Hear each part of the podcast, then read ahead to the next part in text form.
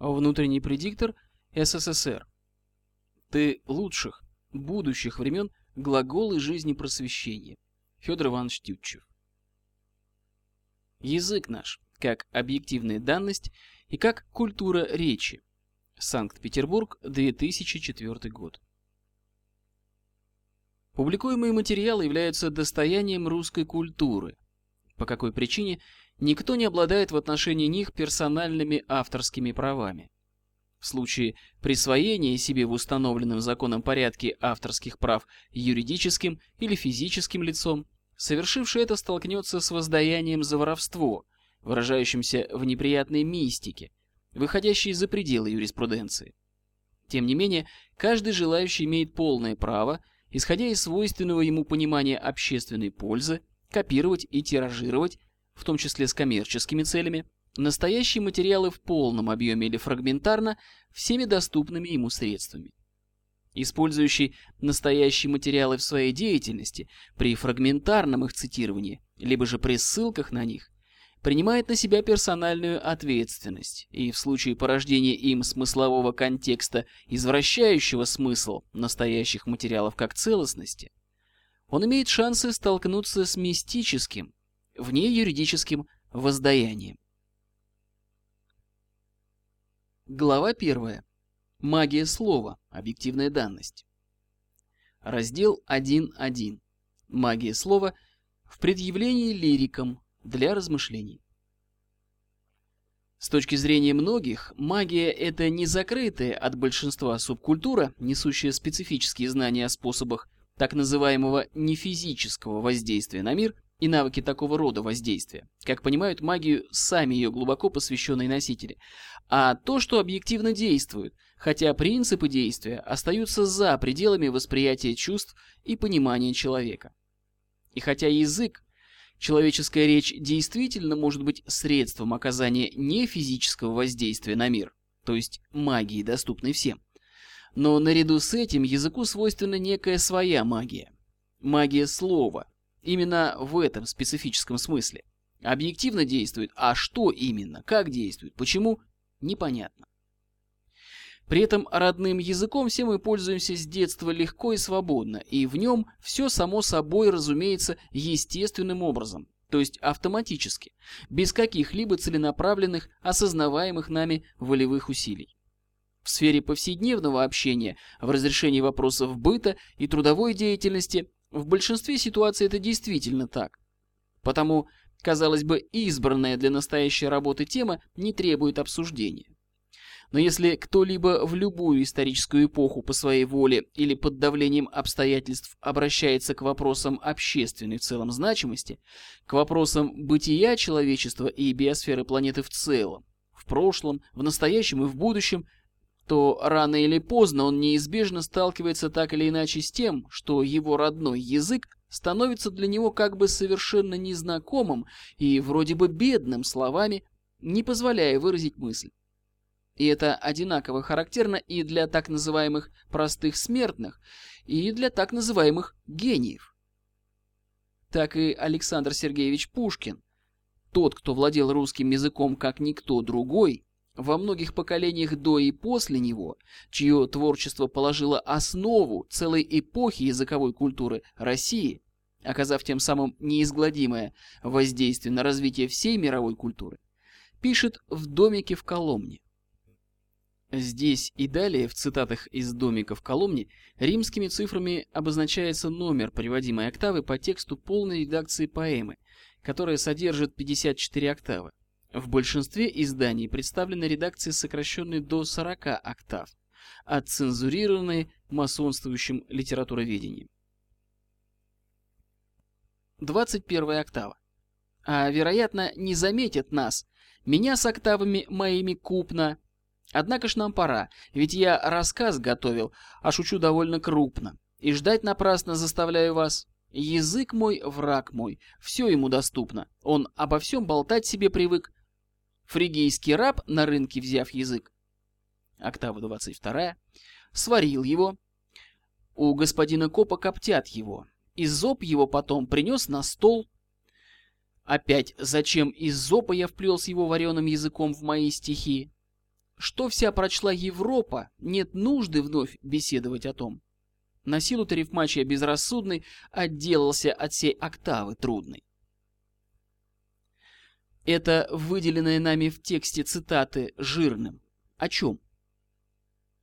О том, что Александр Сергеевич Пушкин то ли намеревается высказать под видом шутки в последующем тексте поэмы нечто из ряда вон выходящее по своей значимости. Ведь я рассказ готовила, а шучу довольно крупно. То ли жалуется на свою болтливость, которую не способен удержать. Язык мой — враг мой. Он обо всем болтать себе привык и сетует на неподвластность ему родного языка. На силу тарифмачия безрассудный отделался от сей октавы трудной. Или это действительно малозначимая болтовня о кулинарии и ведении домашнего хозяйства, проистекающая из праздности барина, с течением обстоятельств, оказавшегося запертым в холерном карантине и утомленного в деревенской глуши осенней слякотью, скукой и бездельем, Домик в Коломне написан в родовом имении Александра Сергеевича Пушкина, Болдина, 10 октября 1830 года по юлианскому календарю. Ведь далее речь в поэме действительно идет о курьезном происшествии, якобы приключившемся в одной семье при найме кухарки. Но тогда почему «Домик в Коломне» — поэма, то есть произведение, отнесенное самим Александром Сергеевичем Пушкиным к жанру, традиционно почитаемому высоким, а не какие-то застольно-шуточные или игриво-салонные куплеты. Или это все же о том, что домик в Коломне – иносказание? Причем иносказание по своему смыслу такое, что превосходит значимость всей передовой, на то время, европейской философии и публицистики, и далеко выходит за пределы круга их понятий. Многие вещи нам непонятны не потому, что наши понятия слабы, но потому, что сии вещи не входят в круг наших понятий. Козьма Прутков. Что вся прочла Европа, нет нужды вновь беседовать о том. А смысл иносказания таков, что ни язык науки, ни даже изопов язык, иносказательный язык басен, понятные большинству, по крайней мере образованной публике, не позволяют в их исторически сложившемся к тому времени виде выразить то, о чем намеревается поведать поэт, вследствие чего он вынужден в этой поэме в словарно-грамматических форумах русского языка того времени создать некий свой особенный язык, художественно-образный, сюжетно-иносказательный, котором персонажи поэмы, события сюжета и, казалось бы, явные отсылки к узнаваемым фактам истории и самой пушкинской эпохи стали бы носителями совсем иного смысла. И, может, для того, чтобы он написал произведение Болдинского цикла, промысел, освобождая Александра Сергеевича Пушкина от власти над ним суеты светской жизни, привел его в деревенскую глушь и запер в холерный карантин, предоставив таким способом время уединения, необходимое всякому человеку как для осознанного освоения им своего внутреннего мира, так и для своего личностного развития и творчества. И в зависимости от той или иной определенности в ответах на эти вопросы, а также и в ответах на иные вопросы такого рода, читатель сможет извлечь тот или иной смысл не из сюжета поэмы «Домик в Коломне», а из ее текста – из ее языка, то есть из порядка слов и знаков препинания. И смысл этот может лежать в широком диапазоне жизненной значимости. От банально прямого понимания, как бы предлагаемого самим Александром Сергеевичем Пушкиным в 54-й октаве, завершающей поэму. 54-я октава. Вот вам мораль. По мнению моему, кухарку даром нанимать опасно. Кто ж родился мужчиной, тому рядиться в юбку странно и напрасно. Когда-нибудь придется же ему брить бороду себе, что не согласно с природой дамской. Больше ничего не выжмешь из рассказа моего. До чего-то запредельного по отношению к достигнутому культурой к его времени, с чем сам Александр Сергеевич Пушкин соприкоснулся каким-то сокровенным ему одному известным образом, но что он смог в тексте поэмы подать читателю в качестве информации к размышлению, только как иносказание следуя выраженному им же ключевому принципу жизнеречения, которому должен последовать и читатель, если хочет выявить и понять то, о чем ему рассказывает Александр Сергеевич Пушкин в форме шутки на банальные житейские темы.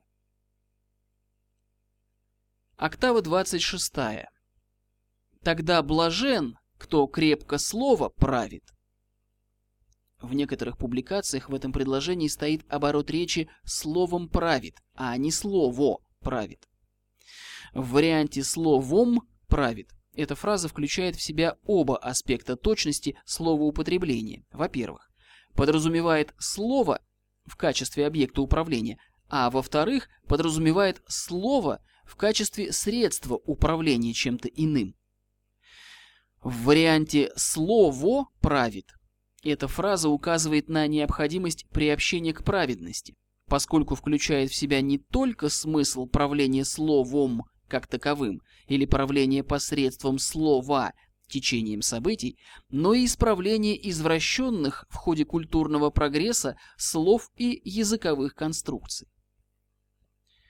И держит мысль на привязи свою, указано на то обстоятельство, что мысль как таковая и слово лексика, ее выражающая объективно различные явления в жизни.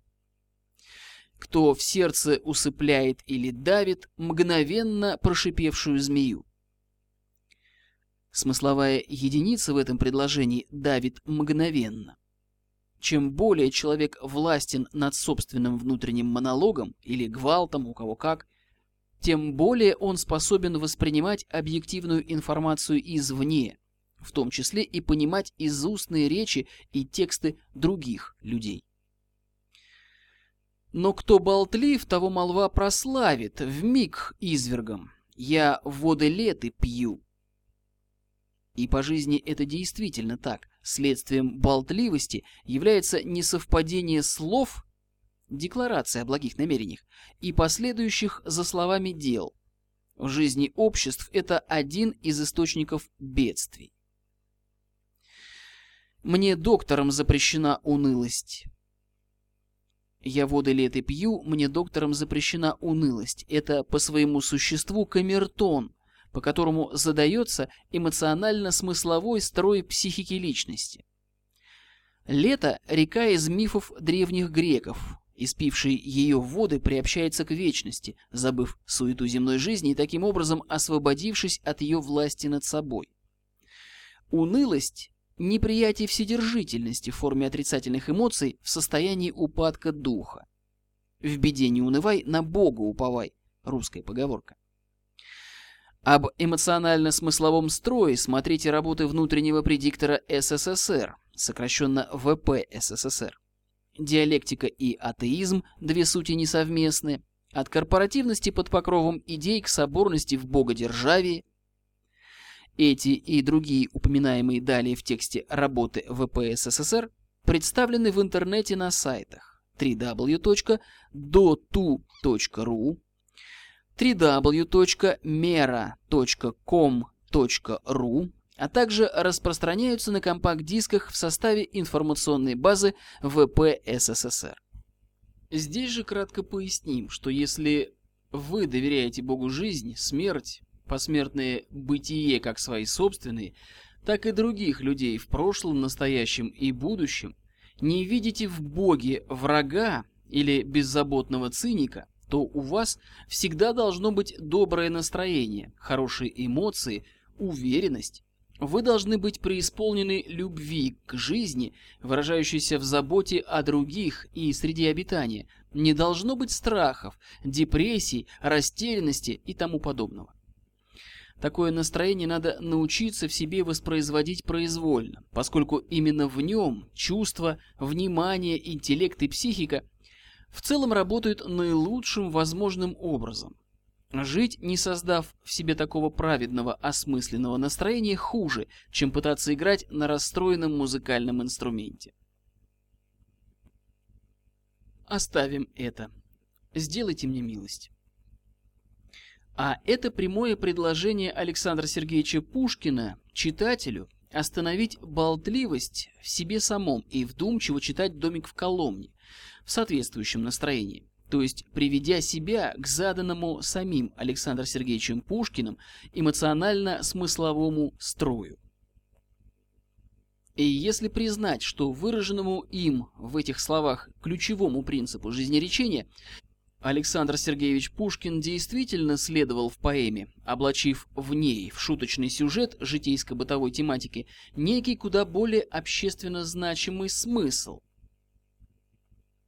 Об этом смотрите рабочую редакцию комментариев 1990 года ВП СССР к поэме «Домик в Коломне», распространяемую на компакт-дисках в составе информационной базы ВП СССР и опубликованную в интернете на сайтах www.dotu.ru, www.mera.com.ru, а также краткое стихотворное изложение этих комментариев в работе ВП СССР «Мертвая вода».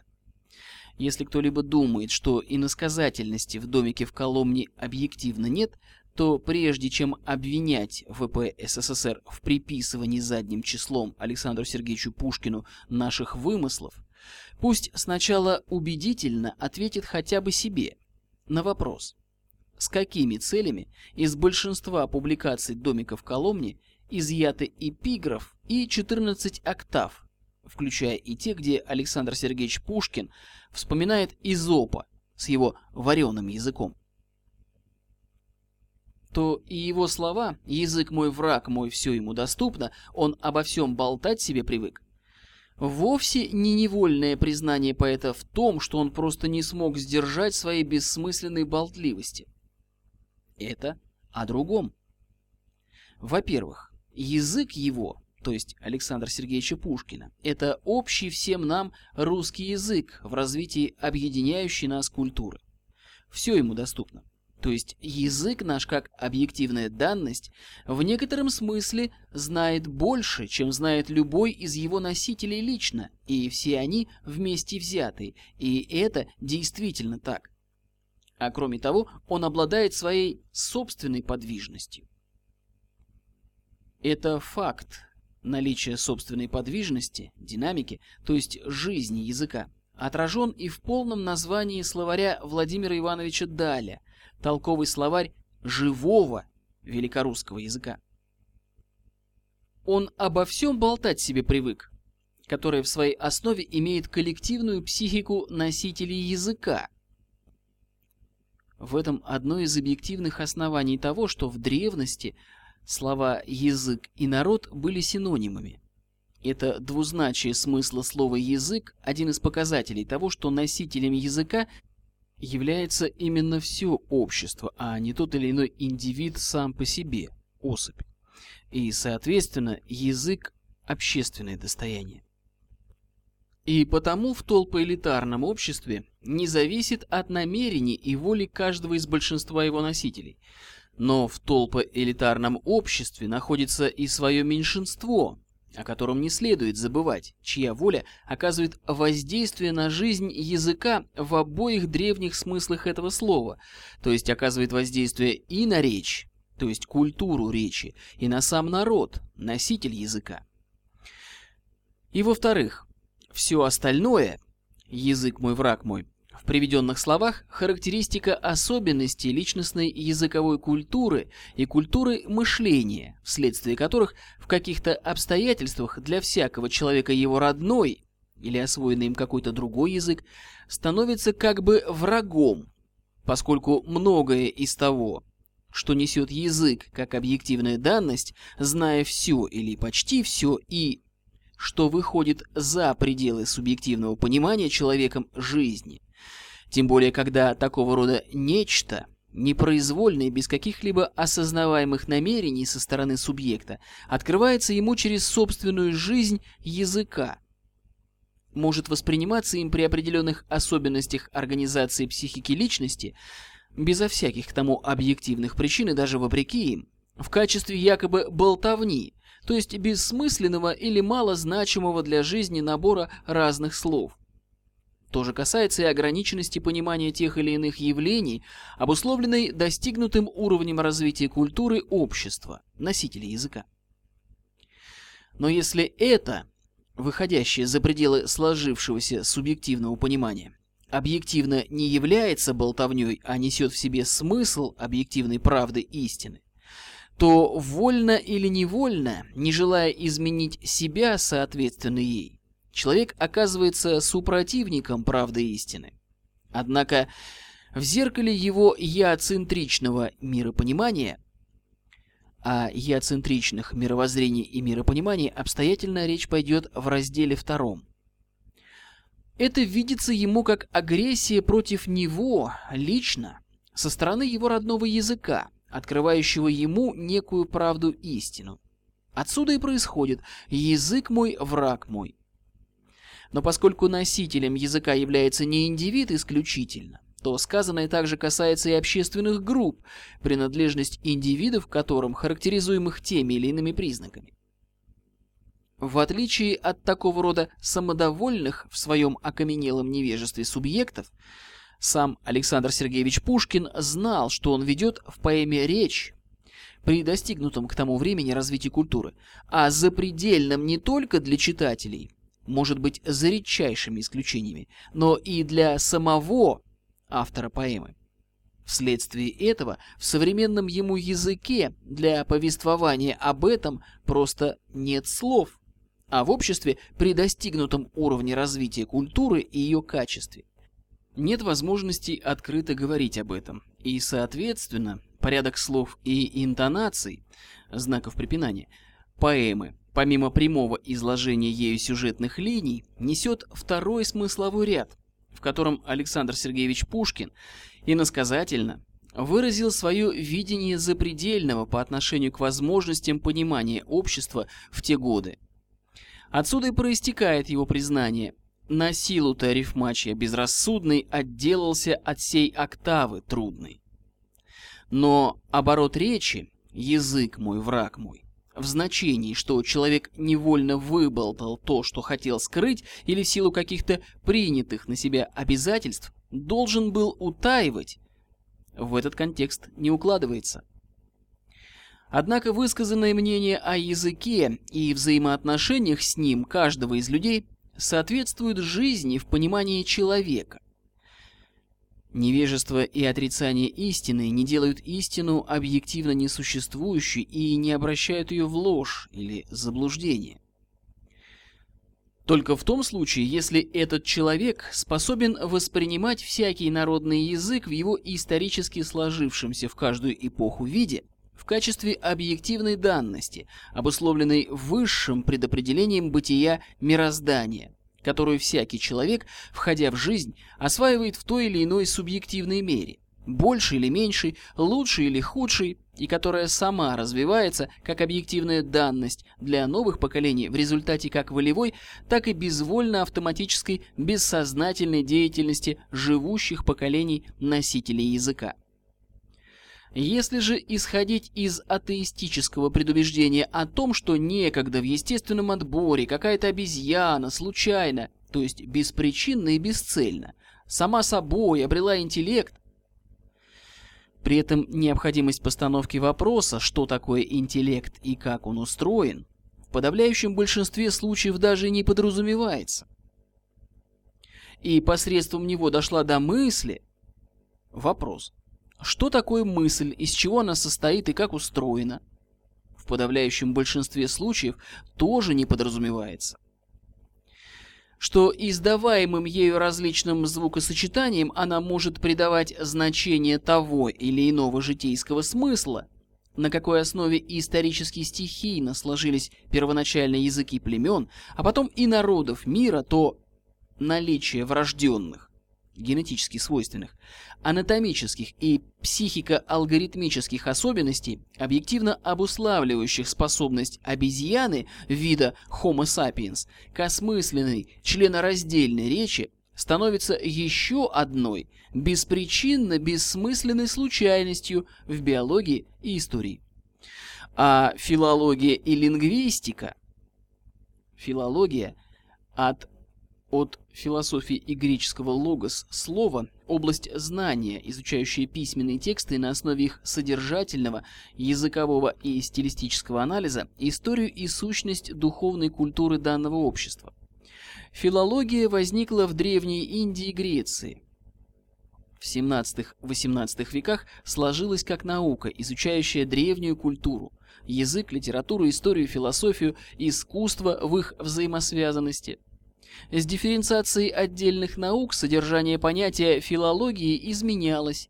Филологию стали понимать как совокупность наук, изучающих культуру народа, выраженную в языке и литературном творчестве.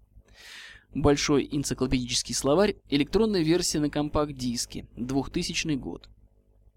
Лингвистика, от латинского lingua – язык, то же, что языкознание. Языкознание Лингвистика.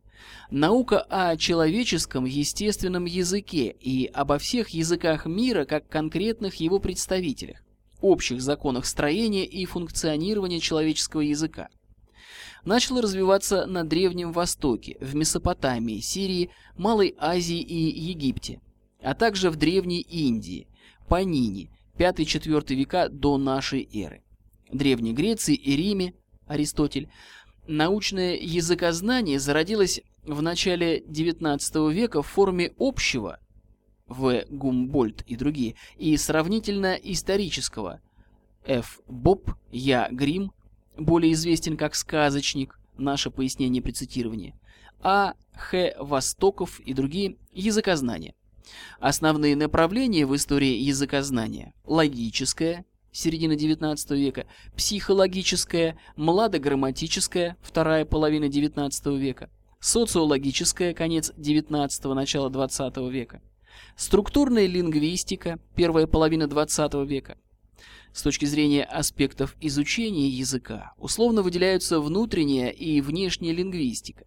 К внутренней лингвистике относятся общее языкознание, изучает общие языковые категории – Сравнительно-историческое и сопоставительное языкознание исследует генетические и типологические отношения между разными языками. Области языкознания, которые изучают разные уровни языковой системы. Фонетика, фонология, грамматика, морфология, словообразование, синтаксис, лексикология, фразеология. Историей становления языковой системы занимается история, историческая фонетика, фонология и так далее. И этимология. Имена собственные изучает аномастика, в том числе топонимика и антропонимика. Внешняя лингвистика, паралингвистика, этнолингвистика, психолингвистика, социолингвистика и так далее изучает аспекты языка, непосредственно связанные с функционированием говорящего человека в обществе. К ней относятся также диалектология и лингвистическая география, изучающие территориальное варьирование языка. Особую область языкознания составляет интерлингвистика. Большой энциклопедический словарь, электронная версия на компакт-диске 2000 год. Изолируются сами в себе от остальной науки, и каждый из них превращается в как бы науку регистрирующую и истолковывающую вариации субъективной исторической практики придания того или иного смысла отрывкам и композициям более или менее мелодичного мычания, ржания, завывания и скулежа представителей разных популяций вида Homo sapiens. То есть при таком подходе филология и лингвистика объективно не обусловлены ничем, кроме исторически сложившейся статистики субъективно осмысленного отношения к издаваемым человеком звукам. Раздел 1.2. Магия слова в понимании физиков. Однако, если вдуматься, то последняя точка зрения опровергает сама себя. Дело в том, что жизнь мироздания – это разнородные колебательные процессы, к числу которых принадлежат мычание, ржание, завывание, скулеж и прочие вибрации, которые способен излучать и воспринимать человек. Поскольку разные колебательные процессы во взаимодействии друг с другом порождают явления, известные науке как переизлучение энергии в других частотных диапазонах на других материальных носителях, резонанс автоколебания, которые тоже могут сопровождаться переизлучением, когерентность и тому подобное. Примером тому пьезоэлектрические эффекты. Так, колебательное механическое воздействие на кристалл кварца вызывает колебательную динамику напряженности электрического поля на поверхности кристалла и наоборот. Колебательное воздействие на кристалл кварца переменным электрическим полем вызывает его механические колебания. Возбуждение колебаний на той же или кратной частоте на явление резонанса основана настройка радио и телевизионных приемников на передающие станции. Колебательный процесс, протекающий в системе при отсутствии внешнего периодического воздействия на нее. Наличие автоколебаний в системе обусловлено особенностями самой системы. При этом система может поглощать энергию извне и излучать энергию. Пример автоколебаний – колебание маятника в механических часах. Маятник является регулятором потребления механизмом часов потенциальной энергии пружины или гирь, в часах с гравитационным приводом механизма и регулятором переизлучения энергии в виде вращения стрелок. Когерентность в наиболее общем смысле этого слова некоторая своевременность в течение каждого из множества колебательных процессов, порождающая некое качество в течение всей совокупности процессов, образующих рассматриваемое множество. Пример. Чтобы исполнить музыкальное произведение – Оркестранты должны играть в общем для них темпе каждый свою партию одного и того же произведения.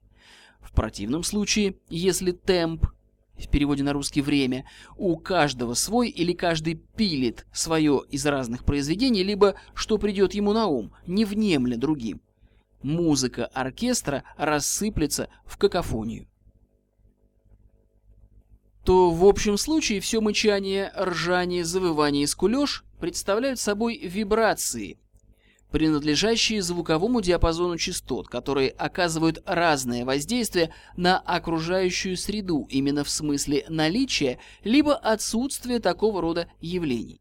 Кроме того, сам человек тоже является колебательной и автоколебательной системой, вследствие чего приходящие извне вибрации, а также и его собственные вибрации, оказывают воздействие и на него самого. Одно из требований к имени, названию, состоит в том, чтобы его носитель на него как-то откликался или сам представлялся под этим именем, не ожидая запроса о нем.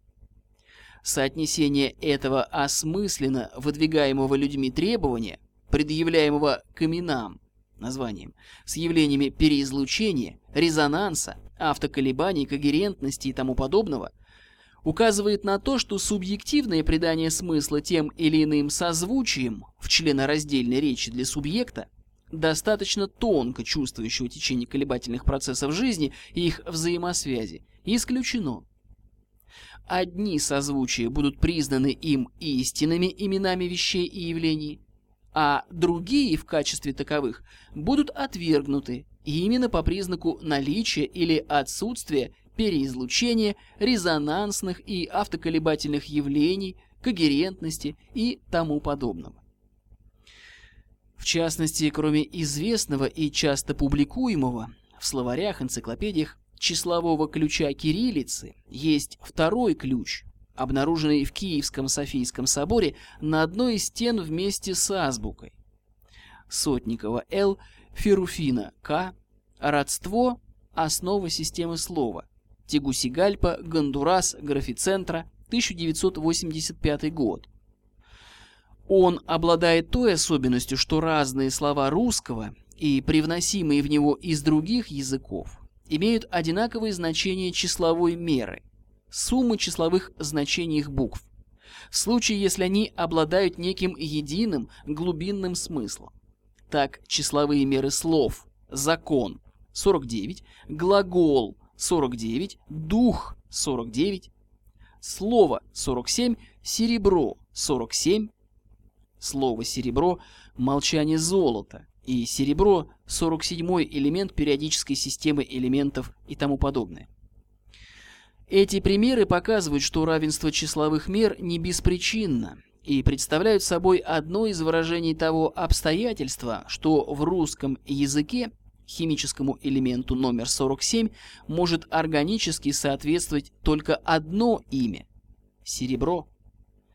Первичные числовые меры, будучи записаны как числительные, например, 7 на 4 – 10, для серебра в древней морфологии числительных, обладают своей числовой мерой и так далее.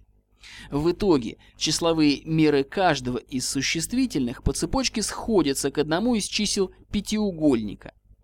248, 293, 245, 283, 258, 248, по которому они в дальнейшем переходят одна в другую. Последний абзац необходимо пояснить более обстоятельно, поэтому сделаем небольшое отступление в область, объемлющую интересы как физиков, так и лириков. Отступление от темы. Опера и русский хоровод. Иными словами, те, кто тонко чувствует течение и взаимосвязи колебательных процессов в жизни, объективно обладают способностью выстраивать свою членораздельную речь в ладу с высшим объективным смыслом течения событий, придавая субъективное значение смысла тем звукосочетаниям, которым в тех или иных складывающихся обстоятельствах жизнь как-то отвечает и которые сами как-то соответствуют жизни в этих обстоятельствах. При этом придаваемый такими людьми определенным звукосочетанием тот или иной субъективный, также определенный, смысл представляет собой своего рода кальку объективного смысла, высшего по отношению к субъективному, и во всей его полноте запредельного для возможностей миропонимания самого субъекта. Такого рода субъективная калька, снятая с объективного смысла, оказывается тем более чистой от возможных бессмысленных шумов, чем более точны, выверены чувства и вся алгоритмика психики субъектов. Алгоритм, искаженная аль-Харизми, имя среднеазиатского математика средних веков. Его именем называется преемственная последовательность действий, выполнение которой позволяет достичь определенных целей. Также алгоритмом называется описание такой последовательности действий.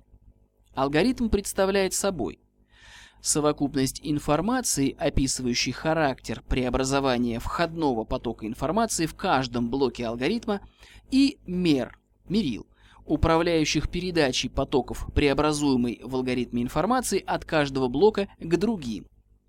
Под алгоритмикой понимается вся совокупность частных функционально специализированных алгоритмов. Среди понятий, свойственных субкультуре на основе гуманитарного образования, термином «алгоритм», «алгоритмика» наиболее близок термин «сценарий», причем сценарий многовариантный. Этот процесс порождения осмысленной речи локализован большей своей частью в бессознательных уровнях психики человека, а его сознание, его воля, опираясь на этот процесс, могут решать какие-то иные задачи, не имеющие непосредственного отношения к осознанию и пониманию языка как объективного явления и культуре речи. Поэтому человек способен высказывать из устно и письменно мнения, которые намного выше его текущего миропонимания, и до понимания которых ему самому придется расти в течение довольно продолжительного времени. Возможно, что на протяжении всей оставшейся жизни. Но если обратить внимание на язык как на объективное явление и на культуру речи в обществе как на явление личностно-статистическое, то люди неизбежно начинают понимать, что окружающий их мир – звучит во всех диапазонах частот, что его звучание оказывает воздействие на каждого из них, соответственно тому, как его собственное звучание оказывает воздействие на окружающий его мир. Понимая это, человек начинает задумываться о том, чтобы вести себя по жизни так, чтобы его звучание было в ладу со звучанием мира, его симфонией. Если он осознанно волевым порядком начинает заботиться об этом, то обостряются и выверяются его чувства, расширяется спектр восприятия жизни через них. и человек оказывается увлеченным спиральным потоком его собственного развития. В нем он легко может удерживать себя, не испытывая усталости, если чувствует явление когерентности, своевременности, и его поведение когерентно, своевременно, по отношению к динамике объемлющих процессов вплоть до процесса вседержительности. В противном случае жизнь ему представляется якобы беспричинно полосатой. Черные полосы, когда отстает или забегает вперед, чередуются со светлыми, когда его поведение более или менее укладывается в ритмику объемлющих процессов. Такое видение объективной данности языка и возможностей звучания субъектов жизни указывает и на то обстоятельство, что в полноте нормальной культуры человеческого общества, культура из устной и письменной речи, органично произрастает из музыкальной культуры, а через музыкальную культуру неизбежно оказывается связанной с культурой телесной и духовной пластики, культурой танца в самом общем смысле этого слова, как танца жизни. То есть Членораздельная речь выражает некую внутреннюю музыку личности, а слова ложатся на эту музыку, либо это слова другого человека, внутренняя музыка личности способна отвергнуть их в тех случаях, когда они выражают несозвучную с ней внутреннюю музыку другой личности. Это означает, что нынешняя культура, в которой взаимно разобщены и изолированы друг от друга музыка, речь и танец, противоестественно и не соответствует природе человека. С этих мировоззренческих позиций открывается особенный взгляд на оперное искусство, позволяющий понять его особую роль в культуре. На первый взгляд, присущий многим, оперное искусство едва ли не наиболее изолированный от жизни вид художественного творчества, который по искусственности и условности применяемых в нем выразительных то есть языковых, в самом широком смысле этого слова, средств, превосходит разве что балет и откровенно обнаженный абстракционизм.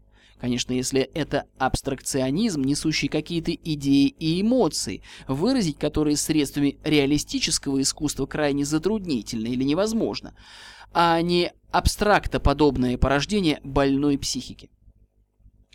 В основе такого рода мнений о нежизненности оперного искусства лежит именно то обстоятельство, что в оперном действии слиты воедино и взаимно обуславливают друг друга музыка, текст, сценическое действие, танцы, декорации, посредством которых в опере отображается жизнь в тех или иных ее проявлениях, в то время как в самой реальной жизни, доступной восприятию всех, Люди говорят, но не поют, беседуя друг с другом. Танцуют не на площадях и улицах, а в специально отведенных местах.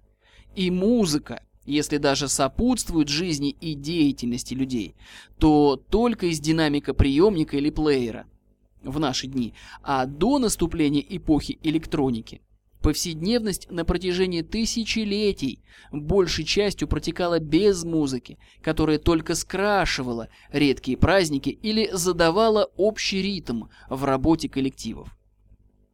Примером такого рода координирующей роли музыки является песня «Дубинушка». «Эх, дубинушка, ухнем, эх, зеленая, сама пошла, подернем». Или в бурлацком варианте «Мы по бережку идем, песню солнышку поем. Также и музыка в армии и на флоте была средством управления войсками на поле боя, в походе и тому подобного. Однако, вопреки такого рода мнениям об оперном искусстве, именно оно является наиболее полнокровной системой отображения реальной жизни в художественном творчестве.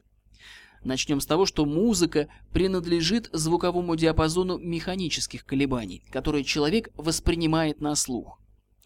В зависимости от того, какие это колебания, человек воспринимает мелодии, аккомпанемент и аранжировки, гармонию или какофонию и тому подобное, а организм, тело и биополе, психика, информация и алгоритмика свойственной личности – некоторым образом отзываются на звучание музыки помимо воли самих людей.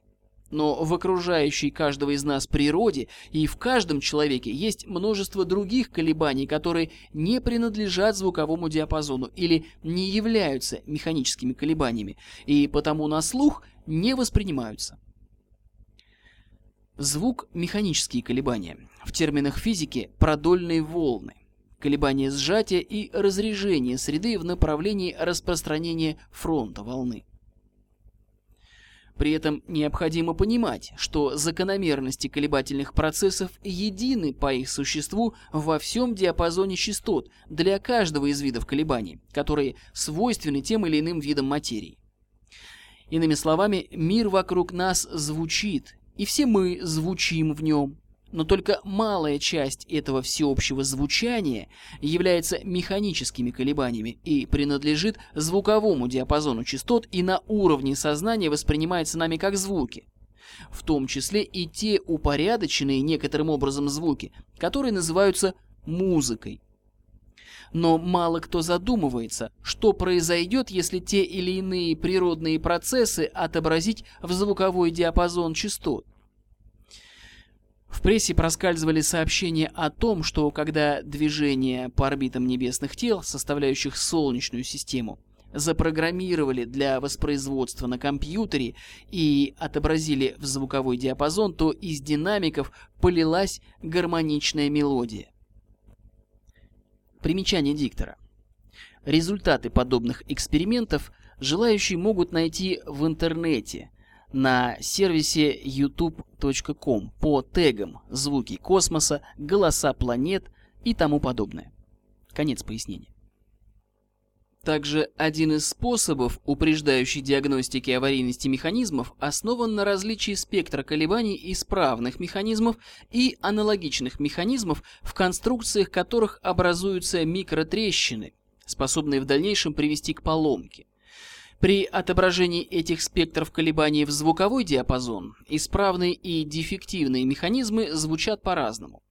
Конструкциям, так или иначе склонным к поломкам, а также обладающим низкой эргономичностью, эргономичность – совместимость с человеком в смысле удобства пользования и безопасности для здоровья. В частности, отделы акустического проектирования автомобильных фирм обеспокоены не только общим снижением шумов – производимых автомобилем в разных режимах, но и тем, чтобы в звукоизлучении автомобиля не было диссонансов и излучений на частотах, вредных или неприятных для человека. Свойственно неприятное звучание. Граница, обособляющая всякую личность в мироздании, условна, в том смысле, что общеприродные физические поля, входящие в биополе человека, простираются далеко от места нахождения его вещественного тела и сливаются с аналогичными общеприродными полями других объектов и субъектов. И на основе такого рода биополевого взаимодействия личности и жизни человеку на бессознательных уровнях его психики доступно многое из того звучания жизни, которое имеет место вне звукового диапазона частот и вне механических колебаний. Но если есть разного рода колебательные процессы, то им свойственно и то, что называется гармонией и диссонансом. Человек, чувство и психика которого в ладу с жизнью и сам действует в мире гармонично, избегая диссонансов в своих взаимоотношениях с жизнью, способствуя устранению вокруг себя разрушительных процессов, выражающихся в каких-то диссонансах.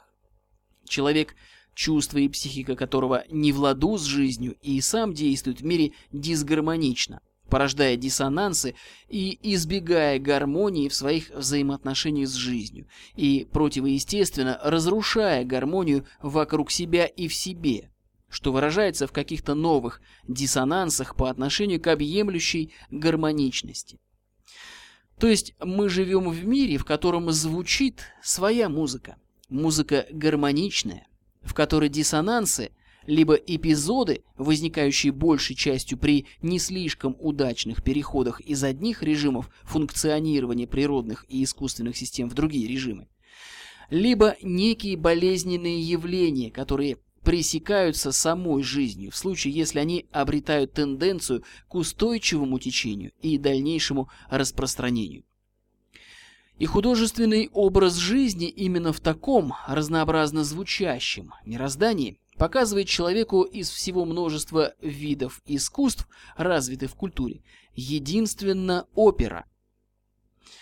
И вследствие стремления людей к полноте отображения жизни в художественном творчестве были разработаны технические средства синхронизации звукозаписи и киносъемки, после чего музыка стала неотъемлемой составляющей киноискусства, и киноискусство стало сродни оперному. В опере все взаимно дополняет и проявляет значимость друг друга. Музыка, ведущая сценическое действие, несущие тексты, сценическое действие, протекающее на фоне декорации, ведущей его музыки, декорации, подчеркивающие смысл сценического действия текста. При своем соответствии музыки Одно из определений архитектура застывшей музыка в оперном искусстве преломляется в том смысле, что декорации – разновидность архитектуры, и потому, будучи особого рода музыкой, должны соответствовать и музыке оперы, и опере в целом. помогающие воспринимать и ее, и художественную целостность оперы. В 2003 году Валерий Гергиев поставил в Мариинском театре в Санкт-Петербурге оперу Сергея Прокофьева «Война и мир». Эту постановку отличало практически полное отсутствие декораций. И в связи со сказанным это ставит нас перед вопросом.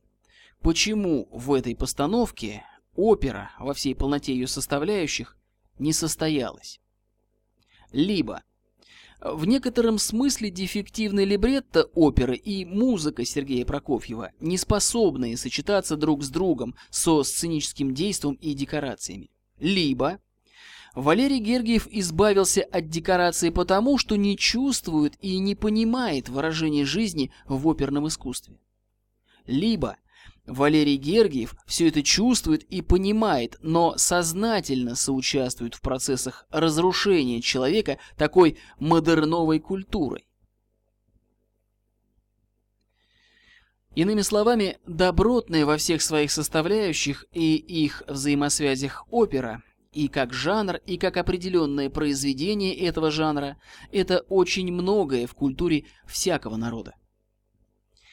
На наш взгляд, высшее достижение оперного искусства в России – сказание о невидимом граде Китеже и деве Февронии Николая Александровича Римского-Корсакова и В.И. Бельского, автор либретто, появившееся в 1907 году. В ней авторы, начав творить в ограничениях традиционной библейской культуры, смогли подойти вплотную к ее границам, заглянуть за них однако не смогли вырваться из них на свободу. Но оперному искусству свойственно разделение причастных к сценическому действию на актеров, музыкантов с одной стороны и с другой стороны на зрителей. В хороводе же, в отличие от оперы, все его участники и актеры, и зрители, и потому в хороводе музыка, текст и танец сливаются воедино, как нигде. Хоровод издревле один из атрибутов русской культуры и одно из средств осуществления людьми коллективной магии народа как части его естественной жизни. С установлением на Руси власти библейской концепции порабощения всех народная магия хоровода в конце концов была вытеснена энергетическим выдаиванием паствы и накачкой библейского эгрегора на основе церковной ритуальщины или политучебы марксизма. Далее в этот же процесс энергетического выдаивания и программирования психики включилось телевидение и интернет, а в перспективе в него же может влиться и интерактивное телевидение с виртуальными телеведущими и мультфильмами по индивидуальному заказу. Далее продолжение основного текста.